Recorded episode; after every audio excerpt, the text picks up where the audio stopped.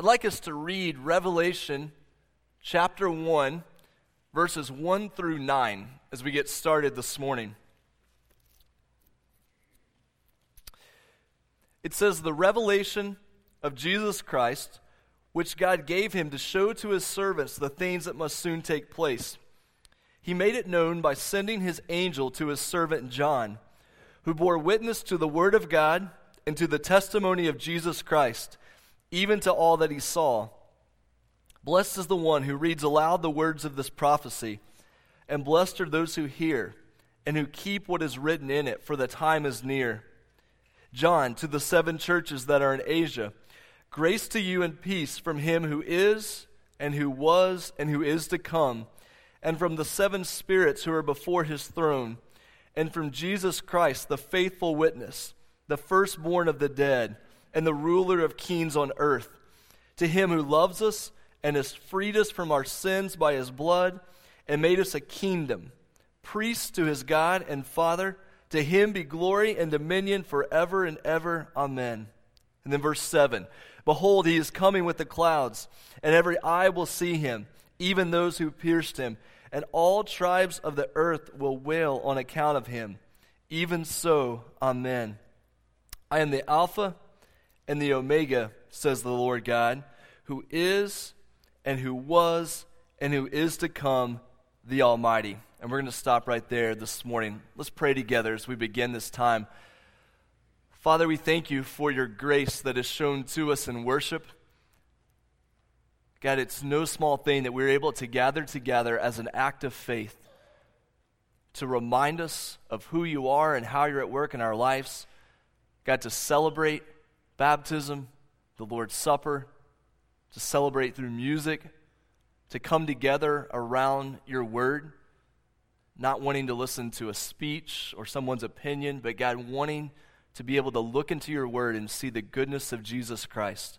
And God, would you remind us of that this morning? Would you, would you gather us together so that as we leave this place, we will be able to continue to follow after Christ, continue to live for Him, for your glory. And we pray this in Jesus' name. Amen. So, two weeks ago, as we started out this study of Revelation chapter 1, we explained Revelation using rap music. Last week, as we talked about what it was to live in such a way that we're not just living for now, but we realize there's more than what's going on around us, we used Prince Psalm 1999.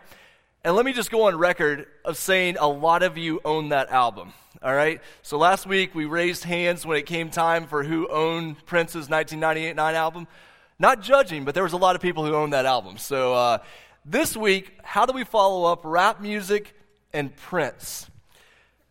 We follow it up with none other than Bob Dylan. No one has to raise their hand if they've owned any Bob Dylan music over the years, but listen to these lyrics from Bob Dylan.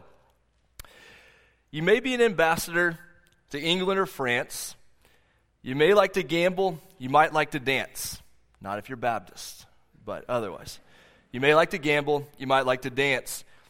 You may be a heavyweight champion of the world, you may be a socialite with a long string of pearls, but you're going to have to serve somebody.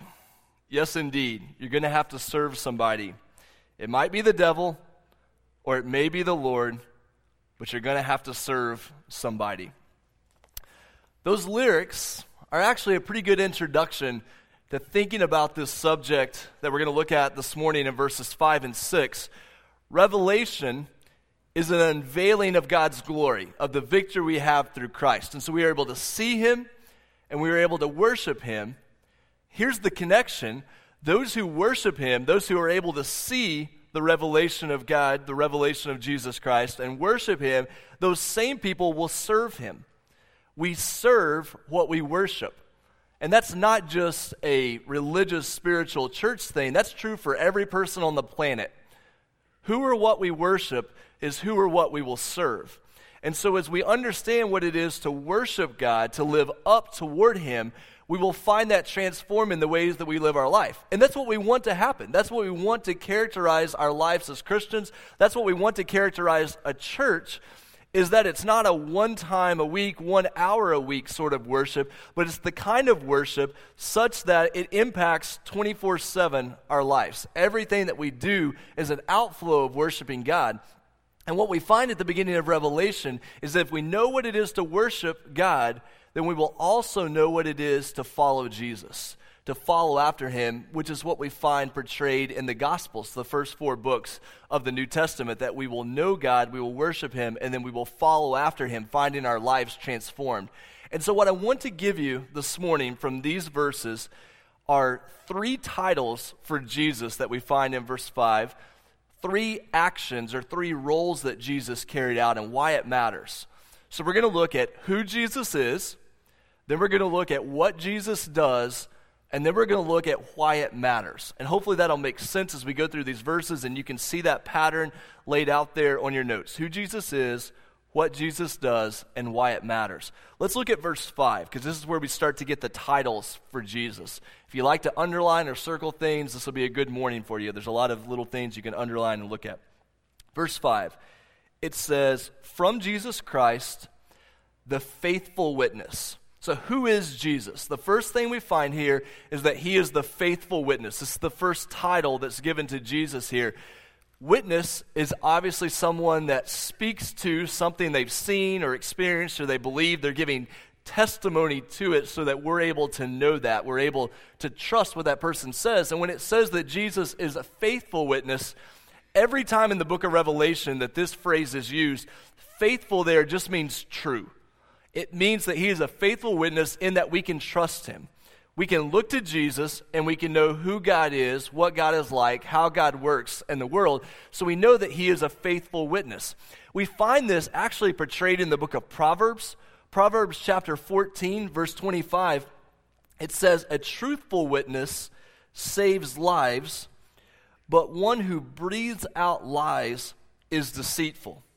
So we know about Jesus that he is a faithful witness, that he speaks what is true, that he portrays to us what is true about God, and because of that, he's able to give life. Now, on your notes on the back of your bulletin, you'll see that under each of these points, I've given you several different Bible verses, several different references. We're going to look at a lot of scripture this morning, and most of that's going to be up on the screen behind me. But I want you to be able to go back and, and trace some of this down. If you want to track down some of these passages this morning or this afternoon, I want you to have access to that. But Proverbs chapter 14 is very clear that when we talk about a faithful witness, it's not just that you tell the truth, but it's that by telling the truth, you're able to give life. You're able to sustain the life that you give. How is this shown in the life of Jesus? John chapter 5, John chapter 5, verse 36, Jesus is talking, and he says, The testimony or the works that the Father has given me to accomplish, these are the works that I am doing. And they bear witness about me that the Father has sent me. What Jesus is telling the people is that when you look at my life, you look at the works that I do, the things that I say, they are meant to give a witness. They are meant to bear testimony to the fact that I am from the Father. You can look at me and you can see God. You can know what He's like and what He's up to.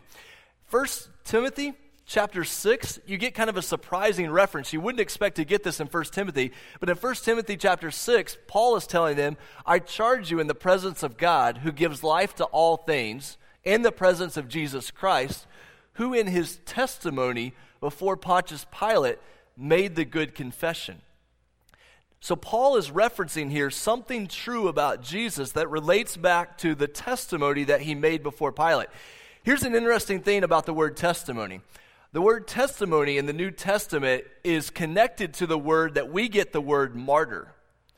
Now, it didn't mean martyr in its original context, but as it developed through the years, to give testimony to something, to witness to something, became connected to the idea of being a martyr, that you would give your life for it. And this is why we find this connection developing that Jesus' testimony that he gave before Pilate.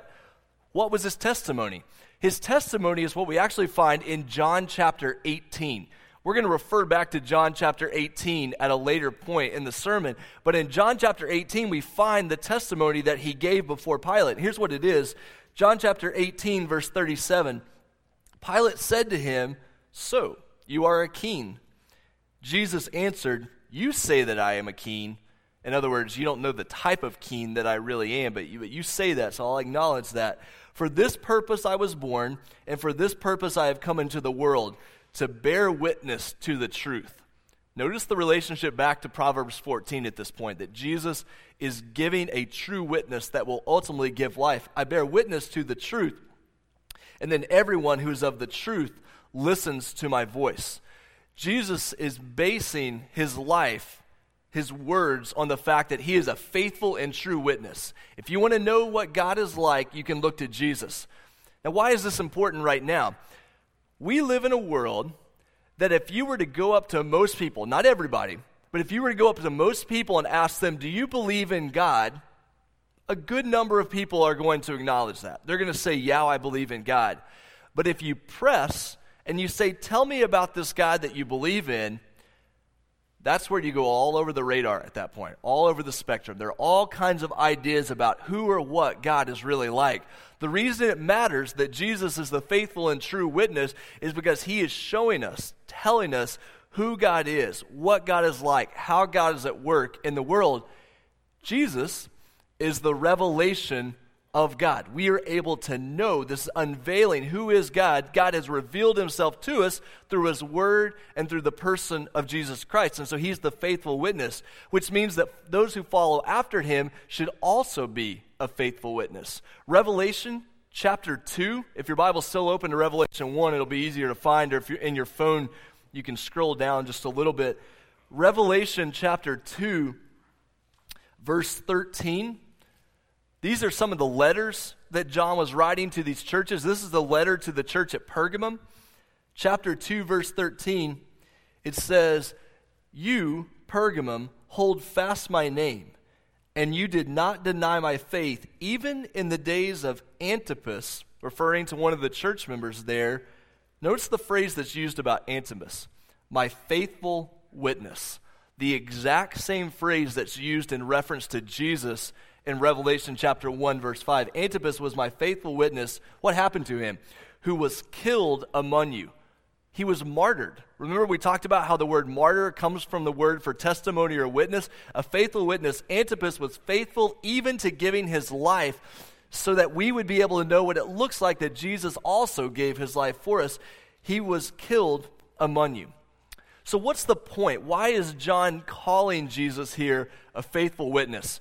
Now, on your notes, for each of the titles, there's three titles that we're going to look at who Jesus is. For each of these, we're going to make a Jewish comparison, a Roman comparison, and then a comparison to Satan. So if you like to draw lines, or kids, if you want to draw a line out from each of those points under who Jesus is, you can draw a line out and write one, two, three on each of those because there's a comparison that John is doing here between a Jewish comparison, a Roman comparison, and then a comparison to Satan, the great opponent uh, and enemy of God. What happens in the book of Revelation is you get a lot of Jewish Old Testament imagery in the book of Revelation. You also get a lot of Roman Empire imagery and language, and you also get a lot of satanic language or references to Satan, to the enemy of God.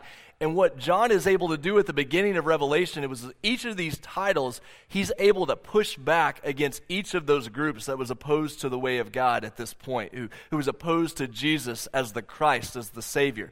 So for the Jews here, is the idea that the ninth commandment is that you would not bear false witness.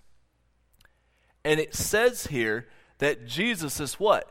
He is the faithful witness, the true witness, what John is saying is if you really believe the Ten Commandments and you believe that we should not bear false witness, Jesus is the perfect example of what it is to follow God's commandments, what it is to know his commands and to live those out. He's playing on something that would have made perfect sense to the Jewish people that we follow God's commands. And John says, if you do, look to Jesus because he's the perfect example of what it means to be a faithful and a true witness. For the Romans, the people looked to Rome, and what they saw with Rome was a group that made big promises but always lied to them. They would say, We're going to come and we're going to bring peace and we're going to bring security and we're the government that's going to come and rescue you. And over and over and over again, the people, the lower class people, were ultimately lied to. They were deceived. Now, I want to be very careful with this illustration because many of you serve faithfully in government roles and you're seeking to be a light in some very hard places. But we realize what it feels like to be promised something by a government power and then that not to come to fruition, uh, to essentially be lied to. And once again, if you're involved in the government, I'm not calling you a liar, okay? Let's be very clear about that. I don't want to find anything written. The pastor said all government employees are liars. It's not what I said. What you see here, though, is a picture of these people knew what it was to be lied to, to be deceived. And John is saying, if you look to Jesus, he will be faithful and he will be true to you. What he promises, his salvation, that will actually come to pass. How about references to Satan? What is Satan called at one place in the Gospels? He's called the father of lies.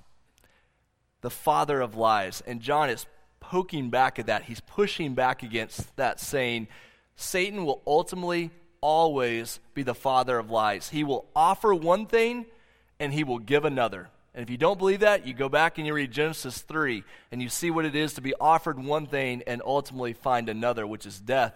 And so John pushes back and he says, Jesus is the faithful and true witness. You can trust him. Many of you are here and even at this stage in your life, you have trouble trusting. You have trouble trusting religious figures. You have trouble trusting churches. You may have trouble trusting God because of things that have happened in your life. You've experienced a lot of heartache. You've been burned. You've been lied to. You've been hurt. The message of, of Revelation 1 5 is Jesus is a faithful and true witness. In a world of lies, you can trust him. He will be faithful to the end, and he will always portray truthfully who God is and how God is at work in your life. And I know it's hard to get over distrusting people. It's especially hard to get over distrusting pastors or churches. So I don't want to point you to myself. I want to point you to Jesus, that he is the faithful and true witness. What's the second title? So we know Jesus is faithful witness. Secondly, in verse 5, it says he is the firstborn of the dead. Firstborn of the dead here refers to Jesus' resurrection, the fact that he died for us, but he did not remain dead, he rose again. And, and firstborn refers to the fact that he is the first of many who will experience resurrection. Firstborn could either mean the first in a line of something, or it could just refer to a special status or privilege. What it's referring to is because of Jesus' resurrection, we can all have hope for resurrection. 1 Corinthians chapter 15, verse 20, I think is the first verse that's listed there in your notes. 1 Corinthians 15, 20. Christ, in fact, Christ has been raised from the dead. He is the first fruits of those who have fallen asleep. So this is not the same phrase. It's not firstborn, but it's the same concept. He is the first fruits because he has experienced resurrection. We will also know what it is to experience resurrection. Colossians chapter 1 verse 18, you get the exact reference to the word firstborn. Colossians 1:18, he Christ is the head of the body the church. He is the beginning, the firstborn from the dead, that in everything he might be preeminent because Jesus was resurrected, because of what Christina showed us earlier in baptism, what it is to go into the water to picture death and to come up out of the water and picture resurrection, because of that, we have hope. Okay, remember? Jewish, Roman, Satan. How does this push back against this idea? The Jewish people in the Old Testament were called God's firstborn. You get a reference in the Old Testament to Israel as the firstborn of God. The Jewish people believed in a resurrection, but it was a general resurrection that was completely pushed into the future. But what they found with Jesus is that his resurrection broke into history. This was not a general resurrection to be pushed into the future. He was ultimately the perfect picture of what it was to be the firstborn of God. That we would never be able to face death were it not for him. He defeated death, he made possible resurrection. For Rome, as the people thought about the Roman Empire, everywhere they looked, they saw death. Everywhere they looked, they saw death. There was disease, there was war, there was suffering. Everywhere they looked, they saw death. When they looked to Jesus, they saw life. Everywhere around you, you experience death. You start to feel despair. You start to decide, maybe this is all there is to this world. Maybe we just live and we die, and that's the end of it. There's nothing we can do about it. And then someone comes along and says, No, there's this guy named Jesus. And he's not just a guy, but he's God with you. And he's not just God with you, but he's the firstborn among the dead. Because of him, we are able to have hope for resurrection. And then you think about Satan, that everything that he is about as the enemy of God is to bring death. The wages of sin is death. But the gift of God is eternal life through Jesus Christ. Firstborn from among the dead means that not only are we able to have trust in Jesus that he tells us the truth, but we're able to have trust in him that he will give us life. And then look at the third title. So, faithful witness, who is Jesus? He's a faithful witness. He's the firstborn from among the dead. And then it says, He's the ruler of kings on earth. This idea of the ruler of the kings on earth means that he is above every other king. The reason a verse like Revelation chapter 1, verse 5 is, is, so important is because there may come a time in your life that someone says, I heard that you're a follower of Jesus. I heard you believe in Jesus. Could you tell me who Jesus is or what he's like? What you have in Revelation 1 5 is you can take someone to that verse and you can give them a perfect picture of who Jesus is. He came so that we would know who God is. He's a perfect picture, a perfect witness of that. He died for us and then rose again. He's the firstborn from among the dead so that we might have the hope of life.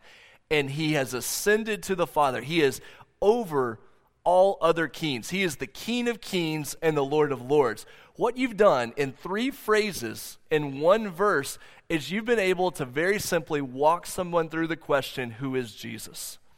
So make sure, it, I know it's hard to remember Bible verses. I know it's hard to be able to go back to certain places, but know that you have a gift in Revelation 1 5 that you could answer for somebody who asks you, Who is Jesus? He is the King of kings and He is the Lord of lords. What does this mean for the Jewish people? Remember, when you think about the Old Testament and you think about the Jewish people, they were always looking for the perfect king.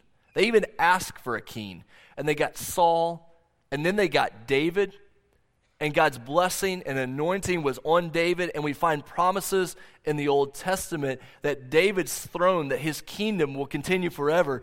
Psalm chapter 89, verse 27, there's this amazing connection of two phrases. Look in this verse I will make him, God is referring to his servant, to David, but ultimately it becomes a prophecy of the Messiah. I will make him what? The firstborn. That's the exact word that we saw. Well, it's Hebrew to Greek, but it's the same idea that we saw in Revelation 1. I will make him the firstborn, the highest of the kings of the earth. Almost certainly, when John is writing Revelation 1, he knows the Old Testament a lot better than we do. Psalm 89 is right there with him. He knows that the firstborn will also be the ruler of the kings of the earth. And so he's saying to the Jewish people, Your perfect king is here you have him in Jesus Christ. For the Roman Empire, they had the emperor, the one who was considered to be sovereign, the one who was considered to be all above and over all others. John is saying, You want to see the emperor? You want to see the one who is truly king? Look to Jesus. He's the King of kings and the Lord of lords. And then when you think about Satan, remember the temptation that Jesus faced. Matthew chapter 4 verses 8 through 9. The devil took him to a very high mountain. This is Matthew 4, 8 through 9. The devil took him to a very high mountain and showed him what? All the kingdoms of the world and their glory. And he said to him, All these I will give you if you will fall down and worship me. Jesus resists that temptation because he knows that as he is faithful, as he dies and rises again, he will have all those kingdoms. He will be over all of those kingdoms. And so Satan can offer him no power that he doesn't already have with God. He's a faithful witness. He's the firstborn from among the dead, and he is the King of kings and the Lord of lords. So he has those titles. That's his identity. What does he do with those? So now we move to the second part, and we'll move more quickly through this section.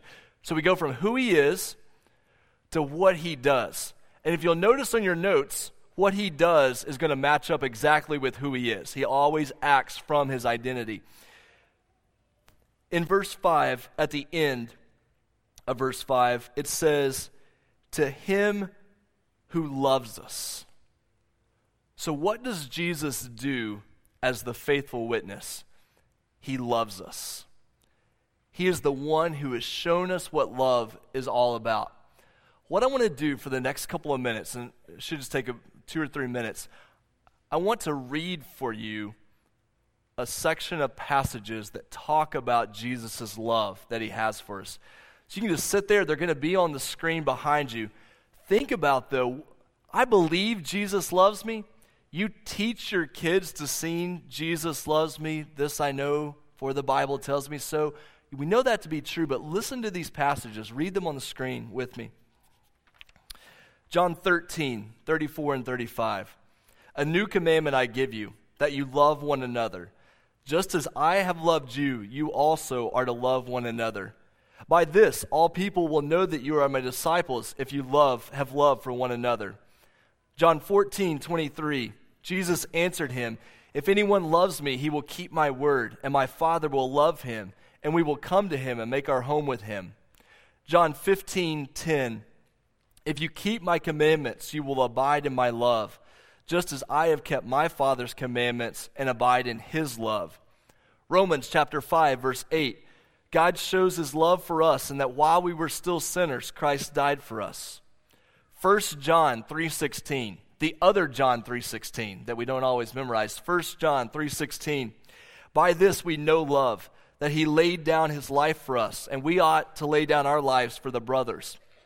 Galatians chapter 2, verse 20. I have been crucified with Christ. It is no longer I who live, but Christ lives in me. And the life I live in the flesh, I live by faith in the Son of God who loved me and gave himself for me. Ephesians chapter 5, verse 2. Walk in love as Christ loved us and gave himself up for us, a fragrant offering and sacrifice to God. Ephesians chapter 5, verse 25. Husbands, love your wives as Christ loved the church and gave himself up for her. We talk about the fact that Jesus loves us and the Bible tells us so, but we need to be reminded of what it looks like for Jesus to live out that love, to display that love to us as the faithful and true witness. There was a, a college age conference that happened a few months ago. It's called the Passion Conference usually happens every year. Sometimes they do it every other year.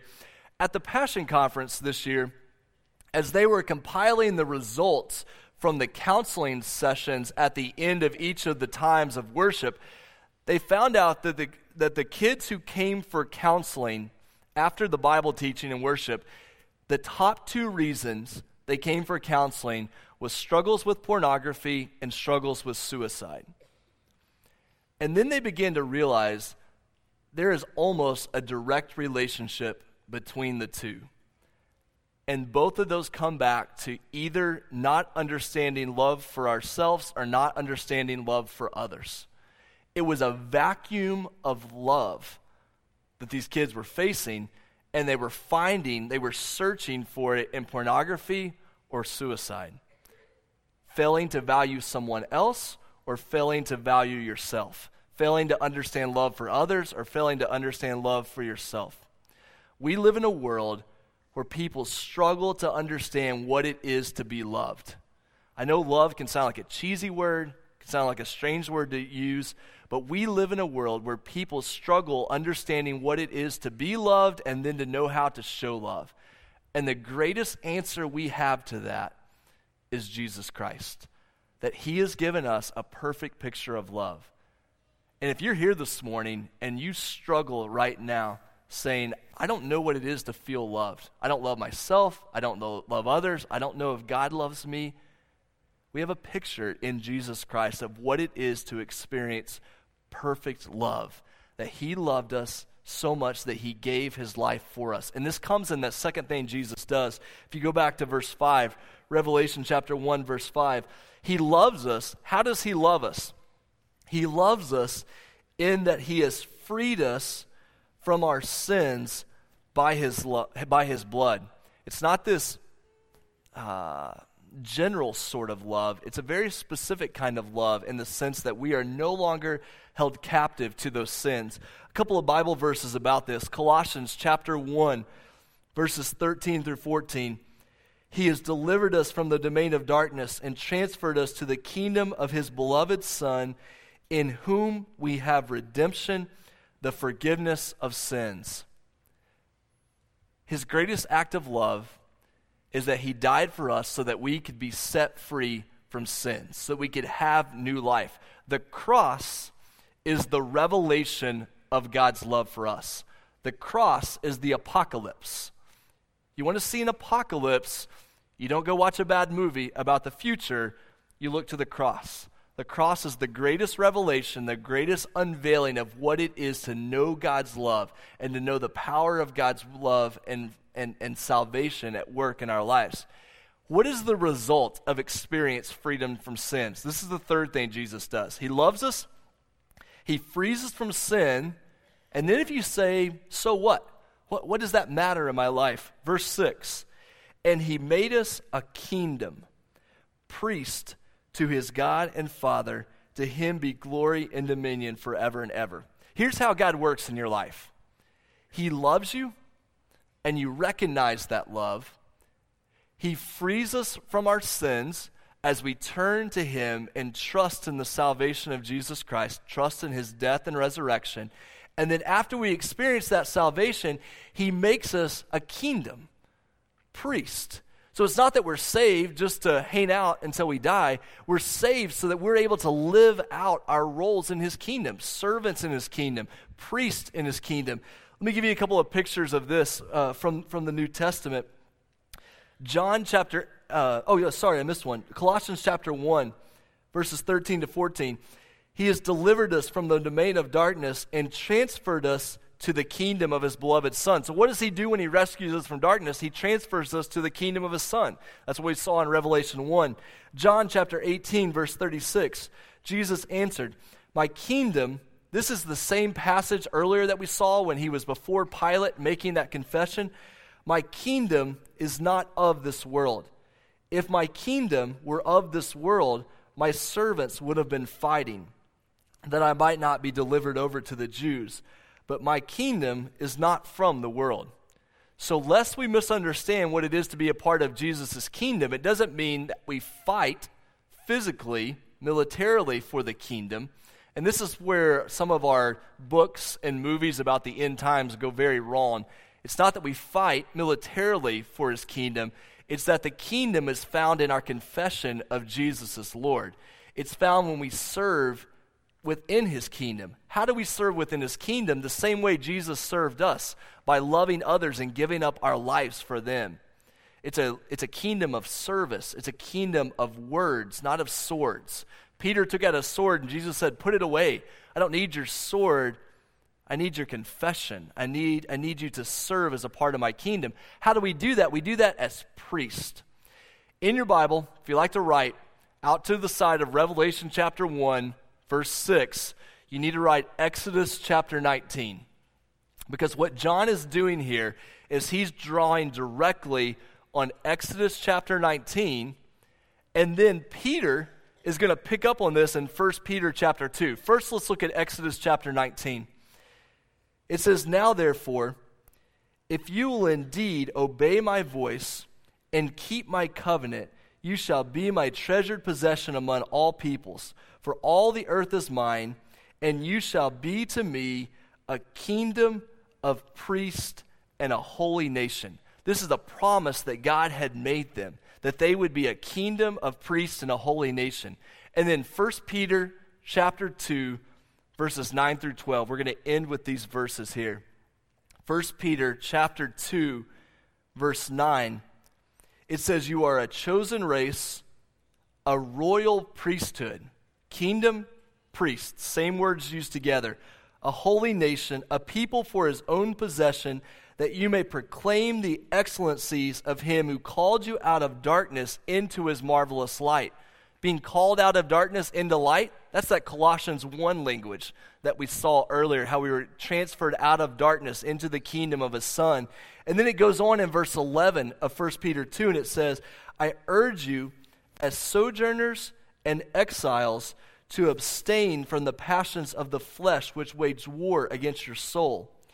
Keep your conduct among the Gentiles honorable, so w- that when they speak against you as evildoers, they may see your good deeds and glorify God on the day of visitation.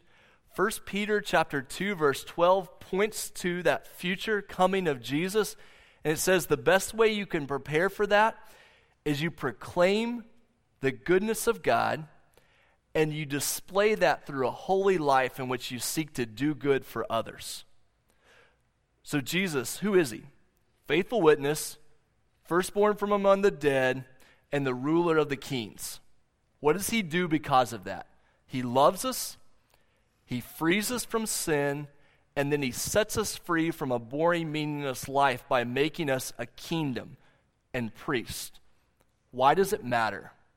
It matters so that we might be able to be faithful witnesses, just as he was, so that we might be able to love others. It matters so that we might be able to experience salvation in our life and then be able to point to that to others who don't have hope, that they would have the hope of the resurrection.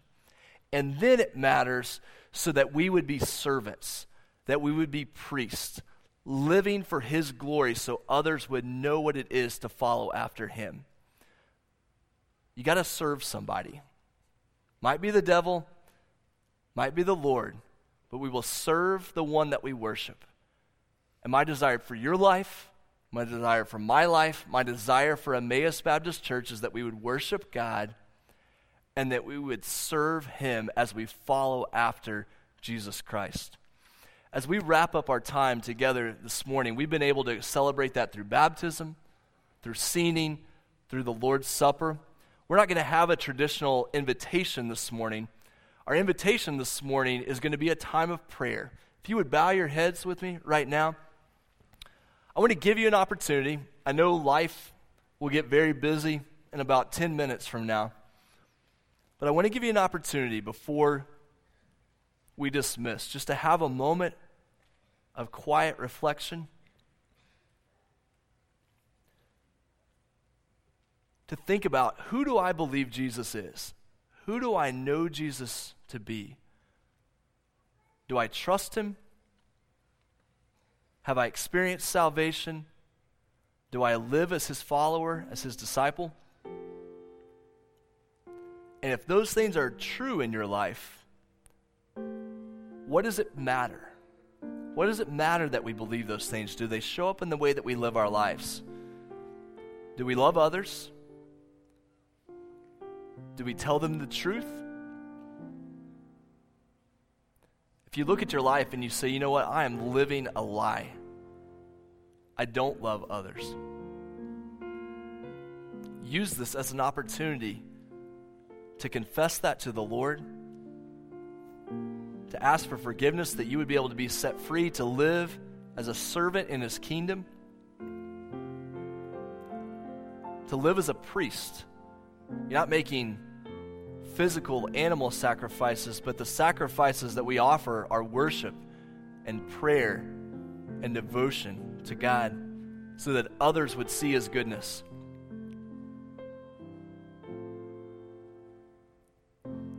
If you're here this morning and you know that you've never experienced what you saw in baptism or what you saw in the Lord's Supper this morning, but you would like to know more about Jesus, after the service, I'm going to stay up here at the front. I would be honored to talk with you about that. Kids, teenagers,